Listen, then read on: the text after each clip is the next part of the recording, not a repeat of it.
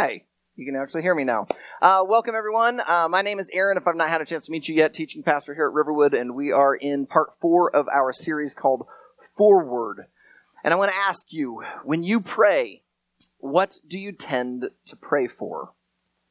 Uh, a couple of years ago, the Barna Group did a survey asking people that very thing, asking them what they pray for and how do they pray. It turns out that about 80% of Americans claim to pray at least once every three months. And of those 80% of people who pray, about 94% admit that most of their prayer is done alone. Uh, 82% do it silently. But what I wanted to know was, but what do they pray in those moments of prayer, whether they do it silently or audibly or, or with a, a group? And what we discovered was number one, the number one thing people pray for is gratitude. They, they actually express thanks to God. By the way, I apologize. It, it's a little small. You're not going to be able to really see it, but trust me, that says 62% of people say that they pray for, they, they express gratitude in prayer. Right behind it at 61%, the number two thing, though, was to pray for the needs of their family, of their community, the, the people that they know. Uh, so they, they pray for needs. Number three, they prayed for personal guidance. About 49% of people admitted they prayed for, for insight on, on how to work through an issue, a situation, a crisis. Number four was they prayed for personal health and wellness. About 47% of people admitted that's what they prayed for. And so as I was looking at the resu- these results, nothing really surprised me. I was a little surprised that Thanksgiving was first and tops. I was actually encouraged by that. But as I looked at the rest of it, I'm like, yeah, it's not that big of a deal. And as I look through there, there's confession of sin. You see prayer for safety, for peace, uh, a blessing before a meal. I mean, these, these are kind of the things that we might start to uh, expect people to pray for. But as I looked through that list, one thing stood out to me. No one prays for boldness. And yet, if we are going to be the church that God is calling us to be, if we are going to be Jesus followers ourselves, it's going to require boldness. But we don't pray for it at all. Now, maybe you're like me, and you're not very bold. I am a typical firstborn. I'm just a little bit cautious. My mom tells the story of when I was two years old, taking me and my nine month old brother to the pool and I was scared of the water. I was afraid. I didn't want to get in. I, I was timid. I was crying. As soon as my mom took my nine month old, set him in the water, and he started splashing around and playing around, suddenly I realized, oh, it's okay. It's cool. And now I swim for exercise. I was just timid and afraid to get in to the water. And, and unfortunately, this timidness has carried on throughout my entire life. When I felt God calling me to plant a new church, I said no. I, I was afraid. I was scared. I didn't think I could do it. I was just talking to a friend this past week who he says, Aaron, there isn't much in my life that I don't think I can't do. Like he's on the other end of this. Like he's bold. Like if he he saw, you know, someone bungee jumping, he's like, you know what, I could do that. I probably could do that without a bungee. Like he just is he just could go for it. Me, I'd be looking at it like, I think I'm gonna need three bungee cords. You know, like I'm just a little hesitant. If you're like me, today might be just a little bit uncomfortable. Because what we're going to see is the early church not only expressed boldness, they actually dared to pray for it. And because I want us to be the church that I know God's calling us to be, and I want to see you live the life that God has for you, it means we too are going to have to live with boldly, which means we're going to have to pray for boldness. So if you brought a Bible with you today, please open it up to Acts chapter 2. Uh, if you do not have a Bible, don't worry about it. I've got the scripture up on the screen. Uh, I'm just going to really encourage you to get a Bible. Uh, if you don't have one, uh, we encourage you to stop by our Give and Grow table. We've got a couple of different translations back there. We would just love to give one of those Bibles to you, not just to use on Sunday when you come to Riverwood, but to use any day of the week. Also at Riverwood, we are fine with digital Bibles. So if you have a Bible already on your phone, feel free to pull that out and use that this morning. Uh, we'd love to just help build in the habit of you opening up your Bible app on your phone and not Candy Crush. Uh, all right, so pull those out. Let's uh, read Acts 2 42 47. So let me pray as we get ready to read. Heavenly Father, we are now coming to your timeless scriptures. These words have been around far, far longer than we have ever lived and they will continue to be around after we are gone. And so, Lord, help us to not try to take and twist these timeless scriptures to fit what makes us feel good. Instead, Lord, would you twist and shape us into the image of Jesus and conform us into what you tell us through your timeless, perfect word. So, God, teach us now. In Christ's name we pray. Amen. All right, Acts 2 42 through 47. And they devoted themselves to the apostles' teaching and the fellowship, to the breaking of bread and the prayers. And awe came upon every soul, and many wonders and signs were being done through the apostles. And all who believed were together and had all things in common. And they were selling their possessions and belongings and distributing the proceeds to all as any had need. And day by day, attending the temple together and breaking bread in their homes, they received their food with glad and generous hearts, praising God and having favor with all the people. And the Lord added to their number day by day those who were being saved. Now, as you read through that with me, you may be thinking, okay, today's topic is boldness. And so as you read through there, you don't see anywhere it say, and they were bold. So you're starting to maybe think, okay, so we got to infer some things out of this. Okay, so maybe verse 43, when the apostles are doing these wonders and signs, okay, maybe, maybe that's the boldness. Nah, I don't know. Oh, okay, wait. How about down in verse uh, 45, where the people are selling their possessions and belongings? Yeah, yeah, that's it. That would be pretty bold. But wait, we just talked about that last week. Like we spent a whole entire Sunday talking about generosity. So I, I don't understand where you're going with this, Aaron. I believe that what we just read lays a foundation for the early church to be bold later. We don't, I, I see some boldness here. We're going to come back to it. But what I see is it really begins to lay this groundwork for what we see them and the type of boldness they displayed and even lead them to a place of praying for boldness. So let me show you. In verse 42, it starts off by saying that they devoted themselves to the apostles' teaching. All right, what, what was it that the apostles were teaching? They were teaching about the death and resurrection of Christ. Like these guys could not help talk about it. I mean, they had lived with Jesus for three years. They saw Jesus perform all these amazing miracles. They heard him teach like no one else. They really thought he was the Messiah. He was going to overthrow Rome. They were going to establish Israel as, its new, as a new nation. That finally God had come to earth. And then he went and he died. The Jewish leaders handed him over to the Romans where he was cruelly crucified and they saw him die. And their dreams were crushed. They thought it was over. Until a couple days later, Sunday morning, one of the women runs in and says, We saw an angel. He says he's alive. And they rush out to the grave and sure enough, it's empty. And they begin to see him. And they spent 40 days with the risen Christ. They could not help but talk about this. This was the most exciting thing in the world. Last night, the WSR wrestling team just won state for the second year in a row.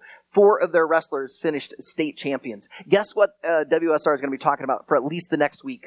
That they are the champions. All right, they can't help but talk about it. It's a big moment. The disciples could not help but talk about what they had seen, what they experienced. So that's why, as we get into chapter three, you shouldn't be surprised to see them talk about the death and resurrection of Jesus. As you go into chapter 3, what you notice is Peter and John are headed to the temple to go pray. I mean, they're, they're Jews. This is what you do. So they, they're headed to the temple, and on their way, they pass by a beggar. This beggar is lame. He can't walk. And so he's asking people for money because he can't work a job. And so people to take care of him will give him a little bit of money. So Peter and John are walking by, so he asks them for money just like he does everyone else. But Peter looks at the guy and says, Hey, sorry. Silver, silver and gold have I none. But what I do have, I give to you. In the name of Jesus, rise up and walk. Suddenly, this guy felt strength returning into his legs. He suddenly began to move them. He stands up and he can't believe it. He's so excited, the scriptures say he begins jumping and leaping and praising God. Well, suddenly people are walking by going, wait, wait, wait, isn't, isn't, isn't that the bigger? Like, he's lame. He can't, what is going on? So they start asking him, and he goes, These guys, they healed me. They, he, he, they healed me. So a crowd begins to gather around. Well, suddenly, as there's assembled people, what do Peter and John do? They start talking about the death and resurrection of Jesus. They start preaching the gospel, start drawing people to Christ, realizing that his death on the cross was for the forgiveness of sin, and people needed to put their faith and their trust in the name of Jesus. Well, as they are preaching, in chapter 3. We come to chapter 4, and it begins with some priests and their temple guards approaching them and arresting them. It was actually a little bit late in the day, and so because they wanted to be legal, they throw these guys into jail because it was illegal to have a, a uh, um, court, a, a, a, trial at night. it makes you realize that what happened with Jesus was completely illegal. So they throw these guys into jail, and the next day they haul them out in front of the Sanhedrin. And the Sanhedrin, these Jewish rabbis, they are like the ruling court of society. They look at them and said, How did you heal this man? Because this guy was like over 40 years of age. He'd been uh, uh, lame his whole entire life. Now he can walk. So they want to know, How did you do this? Once again, Peter and John have an audience. So what do you think they say? If you want, flip over to Acts chapter 4 and join me at verse 10. Acts 4, we're going to read 10 through 12. Let it be known to, this is Peter speaking, by the way. Let it be known to all of you and to all the people of Israel that by the name of Jesus Christ of Nazareth, whom you crucified, whom God raised from the dead, by him this man is standing before you well. This Jesus is the stone that was rejected by you, the builders, which has become the cornerstone. And there is salvation in no one else, for there is no other name under heaven given among men by which we must be saved. What do they talk about? The death and resurrection of Jesus. But notice what they say.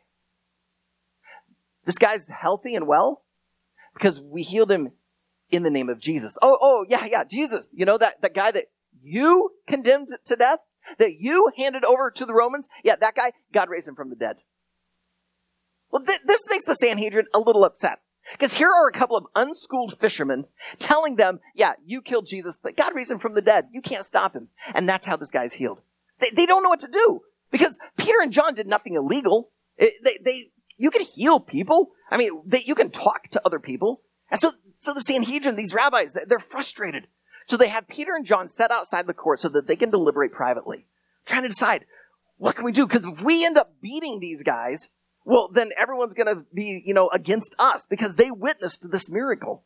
But we can't have them going around preaching this Jesus. It makes us look bad, and they're going to ruin everything. They're going to wreck our system of religion. So they decide to have them come in and say this to them. Verse 18.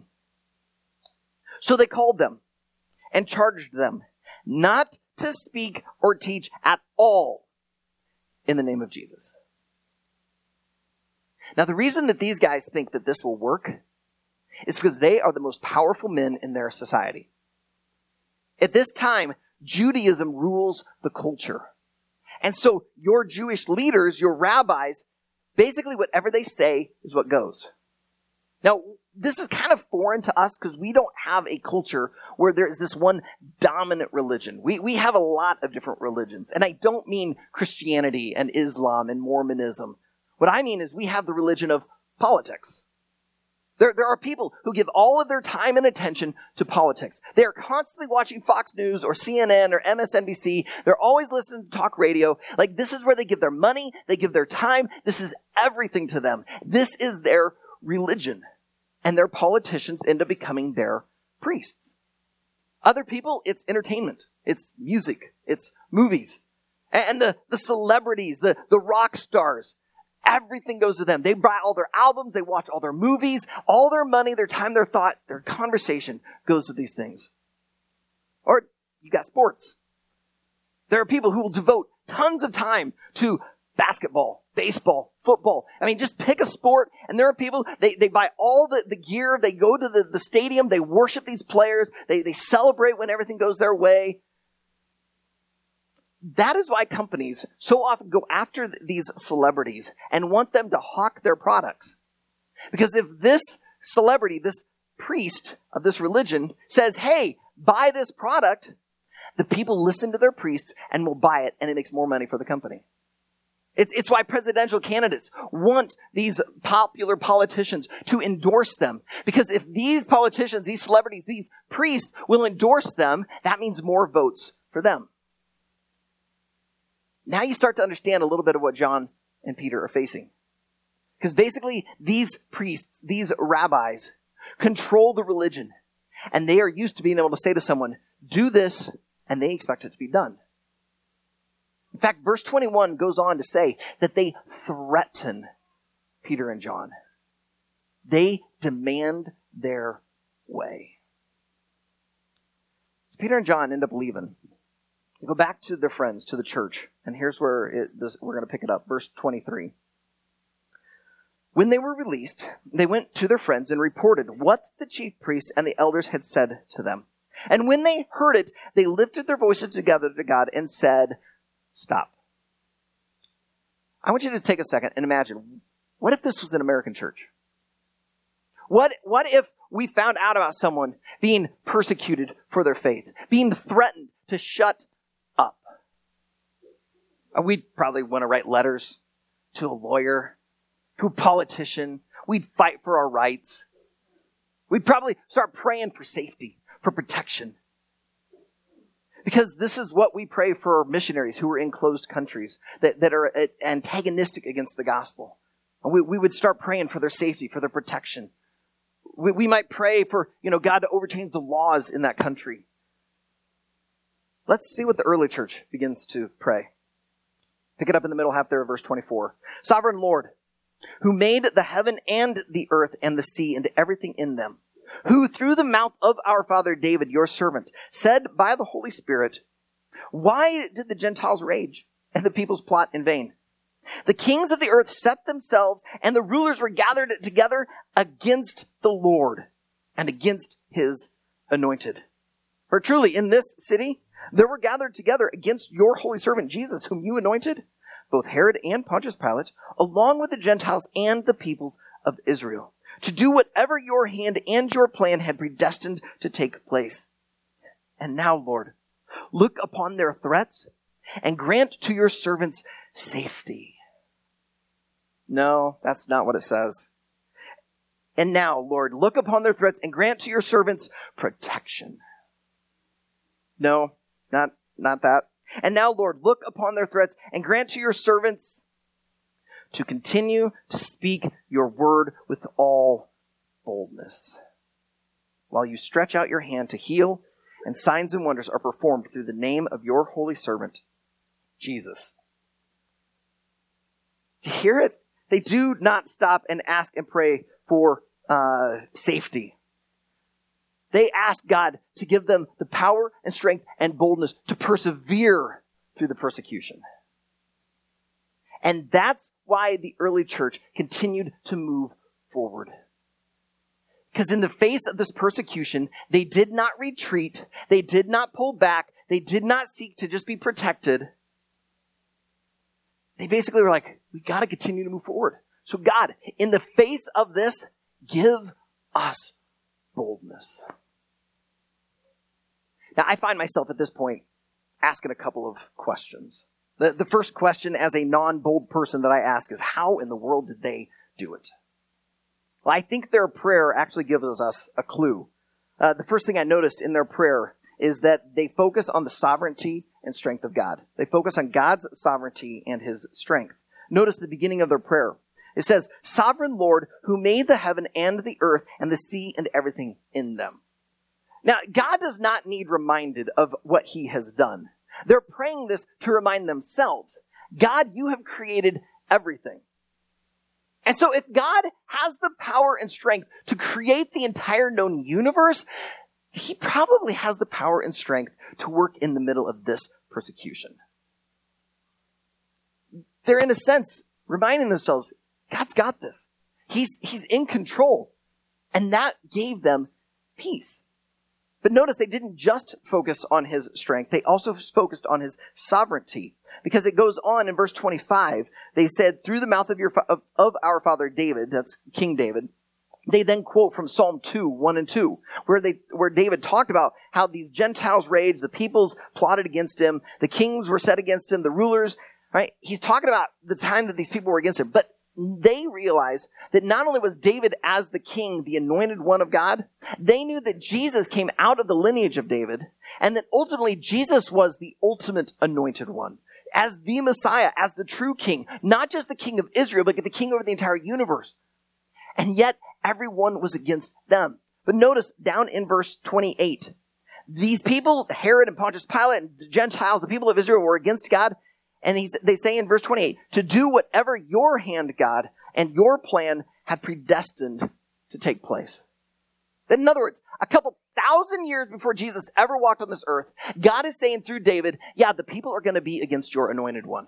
And sure enough, Jesus comes and the people are against him. And yet they realize this was God allowing this to happen. God, God predestined this plan. Because it was through the hands of Herod and Pontius Pilate and the Jewish leaders that Jesus went to the cross to die for our sins. This was the plan all along. We see it whispered about all through the Old Testament, and we saw it fulfilled through Christ. And so if God could so, so sovereignly uh, put these things into place, then perhaps God can work in the middle of this persecution. If you ever find yourself in a really difficult spot, this is a great way to pray. Just pause and remind yourself of God's strength and his sovereignty. And you need to look nowhere else than Jesus. And that's the second thing I notice here. Is they didn't just focus on the sovereignty and strength of God, they focused on Jesus. Because what else reveals the sovereignty and strength of God than Jesus himself? And, and did you notice there? They, they realized that the people had come against Christ. Well, if they're going to be Jesus followers, they're going to follow in the way of Jesus, then it's very likely that if people were opposed to Jesus himself, they're going to be opposed to his followers. So it's like they're reminding themselves, hey, our leader, our savior, our Messiah went through this, so we shouldn't be surprised that we're going to go through this too. By focusing on Jesus, it reminded them we're not experiencing anything that our Savior hasn't already experienced. And this emboldened them, gave them strength, and gave them the ability to say, God, give us boldness. Not only do we, I think, we need to ask ourselves, how were they able to be bold? I think we need to ask ourselves, so what does boldness actually look like? Right? Especially, what does boldness look like for us here in 2020? Well, the first thing is, I, I think boldness is not permission to do something stupid. Right? You might think it's bold to drive down a highway in the middle of the night at 100 miles an hour with your headlamps off, but that's stupid. Right? Yes, God has the power to protect you in that moment, but usually God lets us suffer the consequences of our decisions. Right? That's not boldness. When, when you see the, uh, uh, the early church selling their homes, selling land, that was bold because they're giving this for others, saying, I'm going to sacrifice this to give to the, these people. But they weren't stupid in all selling off their houses and making all 5,000 of them homeless. When, when Peter and John are standing in front of the Sanhedrin and they're basically saying, hey, it's about Jesus, that's bold. They didn't start yelling at them, trying to slander them and shame them and cause a riot. That would have been stupid. Don't confuse the two. If God's calling you to be bold, doesn't mean you're to be stupid. It also, the second thing is, boldness is not permission to be a jerk. boldness is not permission to be a jerk. It may feel bold to walk into work or to school with a bullhorn, yelling that everyone is going to hell if they don't give their life to Christ. You may be speaking truth, but all you're doing is hardening hearts. You're being a jerk. Too often, I think us Christians, we turn into these keyboard warriors on social media, thinking that we're being bold, but really all we're doing is hardening the hearts of those reading our words. They don't sense any sort of kindness. They don't sense any sort of God's love. They don't have any inkling of His grace. We feel bold. But all we've done is we've just shut the door and locked it, making it harder for them to now hear the gospel from us. Notice when Peter and John are standing in front of the Sanhedrin, they were not jerks. In fact, look at their words with me. This is uh, chapter 4, this is verses 19 and 20. They're, this is after they're called back in. They're told not to speak in the name of Jesus. Verse 19 says, But Peter and John answered them, Whether it is right in the sight of God to listen to you rather than to God, you must judge. For we cannot but speak of what we have seen and heard. Those are not the words of jerks. Those are the words of guys who have found their identity in the gospel. And they basically look at these Sanhedrin, these rabbis, and say, hey, we realize that uh, from your side of the bench, that this probably makes sense to not preach in the name of Jesus anymore. We realize this is a threat to your way, your thinking, but, but we just, we saw him get handed over by you to the Romans. We saw his back get whipped apart. We saw the nails through his wrists. We saw him die. And yet he came back to life. And you're now telling us we can't talk about this? Sorry, we're not trying to be jerks. We're just going to let you know we, we can't help but tell people. Because after all, the guy who overcame death, told them to go and make disciples, baptizing in the name of the Father, the Son, and the Holy Spirit. And so they're going to go with their Messiah, their leader, the guy who beat death, rather than just listen to this council of really smart guys who don't know the story. So, this boldness is not permission to be stupid. It's also not permission to be a jerk. Next thing is boldness, I think, looks different for each of us. If you notice, it's Peter and John who are standing in front of the Sanhedrin. It is not someone who just put their faith in Christ last week. Now, I believe that if God had allowed someone who just put their faith in Jesus to stand before a court, he could put the words in their mouth. If you go to John chapter 9, you'll see such a story. But typically, God in his wisdom is putting someone who's ready for that next step. And so for Peter and John, they were the ones that God had prepared for that moment to stand before these rabbis and preach the gospel.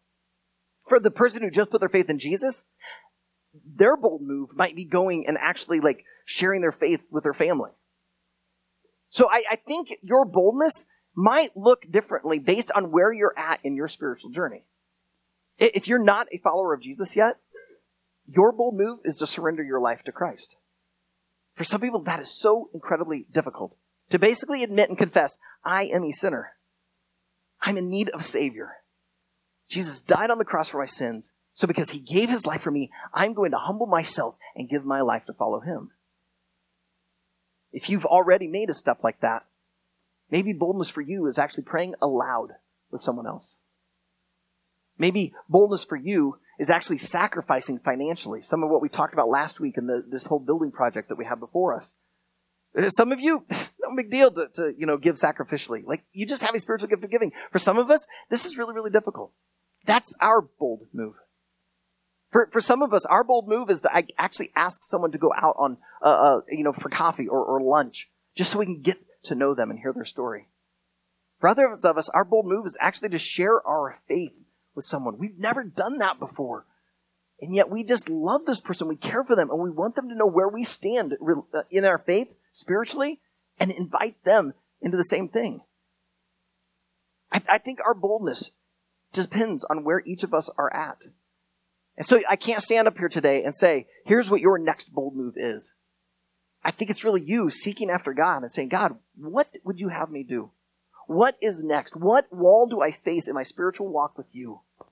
And what bold move do I need to take to break through that and move into that next stage of becoming more and more like Jesus? But then the last thing is this is whole entire passage that we've been looking at has not been about just individuals. We've been looking at a church. So what does boldness look like for us as a church? Well, I think boldness for us is just continuing with kind of what we've already been doing. It's just moving into doing it even more. We're, we're calling this whole series forward, moving into chapter two, because by going to this building, we kind of already know that we're moving now from a church plant that's kind of transitionary to being a little more established. To, to having not just a, a building, but really a spot that we can invite people to and we can go and do ministry out of. And, and so this is a big step for us. This is a bold move. But when we get there, not much is going to change because for us to continue to preach the gospel is bold. Our world, our culture, wants to basically live in a way that says, hey, however you want to live is fine. And yet the gospel says you need to give your life to Jesus. And that's offensive enough. That's why we don't need to go and be jerks. We just need to love people and share this gospel with them. But it's all of us doing this together. It, it's being bold of us together, inviting people to come on Sundays. It's, it's being bold, inviting someone to come to our growth group. It's being bold and inviting someone to go and serve with us at the, the monthly food pantry. It, it's bold to just simply not just say to someone, hey, thanks for sharing that. I'll pray for you. But to actually stop and say, can I pray with you right now? It's really us together moving into this place of boldness. But that kind of leads into the last thing. How in the world do we do that? And it kind of comes down to what we talk about every week. We look to Jesus. Because what was more bold than being God the Son sitting on your throne in heaven and leaving it all behind to come to this earth. For God to take on human flesh, and even though he was without sin, to live among us sinners.